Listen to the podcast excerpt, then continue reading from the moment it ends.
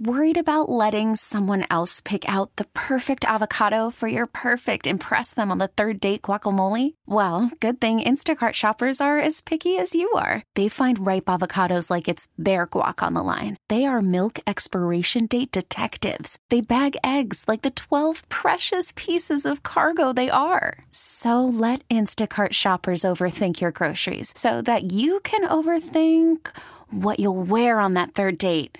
Download the Instacart app to get free delivery on your first three orders while supplies last. Minimum $10 per order, additional term supply.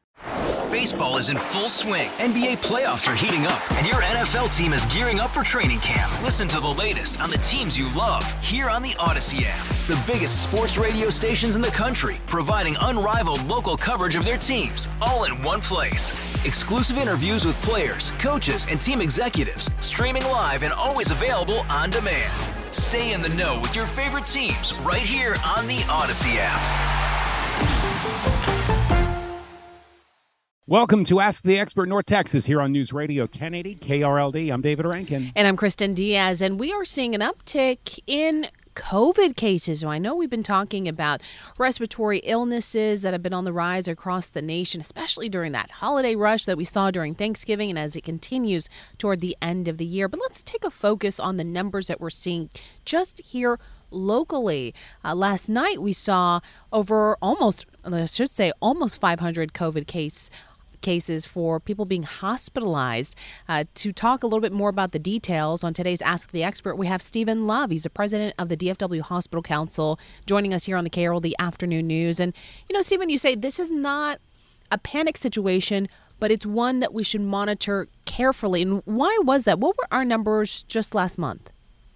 Yeah, it's a really good point. Thank you. You know, last month we were in the 200s as far as the number of COVID hospitalized patients in trauma service area E. Now we're, as you indicated last night, we're close to 500. Now that's nothing like what we were during the pandemic, but it's been a gradual increase week over week over week. And the only reason we're throwing a word of caution, the holidays are going to be upon us soon. People are going to be mobile, traveling they're going to be seeing many people maybe they haven't seen in a while. So let's remember wash those hands, use the hand sanitizer, be cautious. You indicated other respiratory viruses too. We still have RSV and we have influenza. Well, you talk about that. Uh, the CDC just came out with some statistics talking about how Texas and 14 other states are seeing what are considered high or very high cases for all three of those conditions. And this is still relatively early in the cold and flu season, isn't it? Yes, it is. When I talk to the infectious disease physicians, they're saying we're early in this. And we're seeing, particularly in some of the pediatric, an increase in influenza. So it's just something we've really got to monitor. The good news is the things I talked about, washing hands, hand sanitizer, that will help in all three of these infections. Considering that the pandemic, you know, the, was a certain amount of years, now we're out of the pandemic, but we still are dealing with COVID and we're learning how to be cautious. How do we take in this data, and what what is it that you, the hospitals here in North Texas are, you know, uh, considering? What are they recording? What are we learning from the post-pandemic era of COVID? You know, it's an excellent question. In talking, especially with our chief medical officers at our hospitals, I think there are two takeaways. We're still learning about some of the longer term impact of long COVID and post COVID.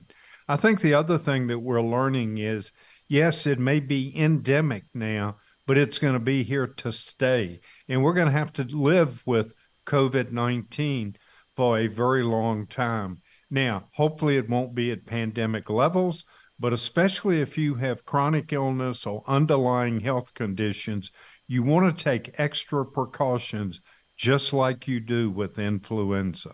Well, the numbers don't seem as high as they had been during the middle of the pandemic. If you're one of those 500 people in the hospital that is, in some cases, still fighting for your life, that's still very important for those families that are involved here. We shouldn't be taking COVID lightly at this point.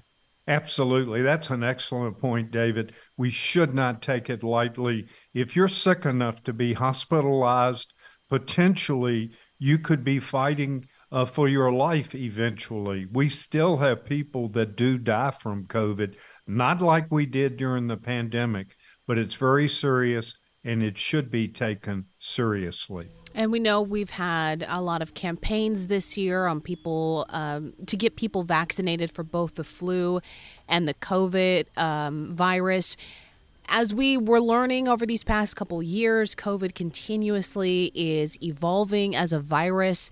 Um, we know from you know the flu and our history of the different types of strains. How effective are the vaccines at this point, and are we still seeing people coming in to get vaccinated? Is that uh, is that good enough to curve you know people getting sick right now? Yeah, it's an excellent question. When I talk to the physicians, and especially the ones that specialize in infectious disease, they say COVID will probably continue to mutate, which means we probably are going to do similar to the flu every year, have a COVID uh, vaccine that you have to take. You could call it a booster or whatever, but it's going to be more designed to specifically cover some of those mutations that occur.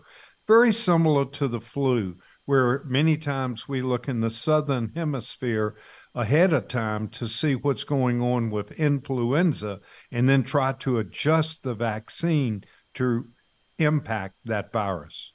Do people take the flu seriously? Because, again, according to stats, the flu bug started earlier and it's hitting people hard as well. People get hospitalized and people do perish from the flu as well.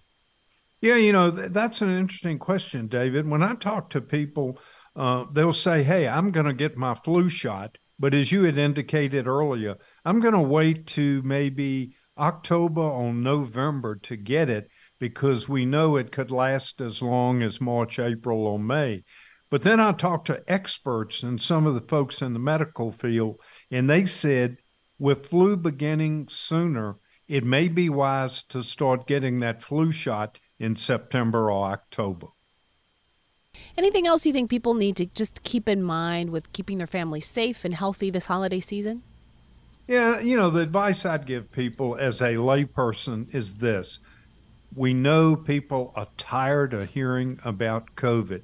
People say, hey, the pandemic's over, let's get on with life.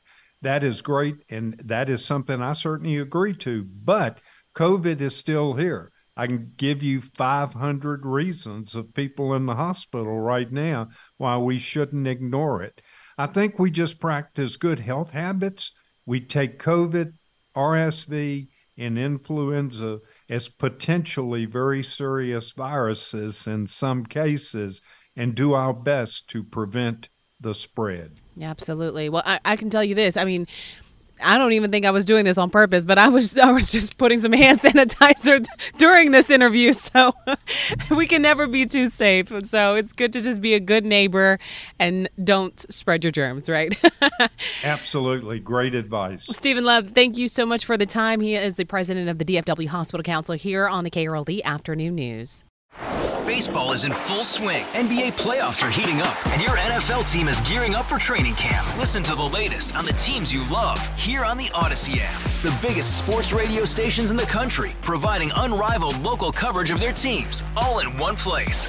Exclusive interviews with players, coaches, and team executives, streaming live and always available on demand. Stay in the know with your favorite teams right here on the Audacy app.